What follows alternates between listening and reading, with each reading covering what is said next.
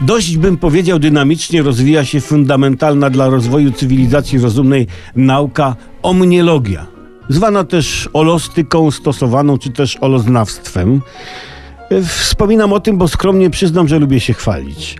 Informowałem już kiedyś, że na temat moich felietonów powstało sporo licencjatów, prac magisterskich, a nawet rozdział pracy doktorskiej.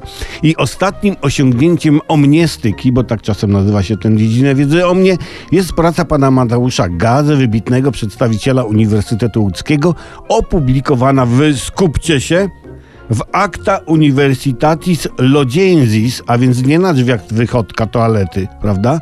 Pod tytuł Kształcenie polonistyczne cudzoziemców, tytuł właściwy Negocjowanie znaczeń, a teksty ludyczne, e, zabawy znaczeniem w felietonach Tomasza Olbratowskiego. Dzień dobry. Przełomowe i naukowe sprawy, kochani, to nie są tanie rzeczy. Nie, nie, nie. Z pracy pana Mateusza dowiadujemy się, że ja, nigdy bym nie pomyślał, wiecie co robię? Stosuję reinterpretację etymologiczną. O, motylem felietonu jestem, nie? Co więcej, ja w felietonach stosuję dekompozycję wyrazów, a to nie jest łatwe, cokolwiek to jest. To trzeba umieć. O, oraz, słuchajcie, nie obca mi jest kontaminacja graficzna. ja, ja, ja tak to robię. O, pff, już jest ta kontaminacja. Ale też, słuchajcie, też dowiedziałem się, że dokonuję w felietonach derywacji semantycznej.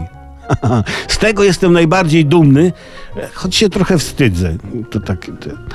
No, zresztą tak, a na koniec autor autorytatywnie stwierdza, że moje felietony pomagają studentom zagranicznym zapoznać się z różnymi odmianami stylistycznymi polszczyzny oraz sprzyjają rozwijaniu kompetencji komunikacyjnych. Prawda? Autobusami umieją jeździć. Omniologia zatem zanotowała kolejny dynamiczny rozwój na swej drodze do zbudowania trwałych podstaw. To krzepi. Dzięki panie Mateuszu.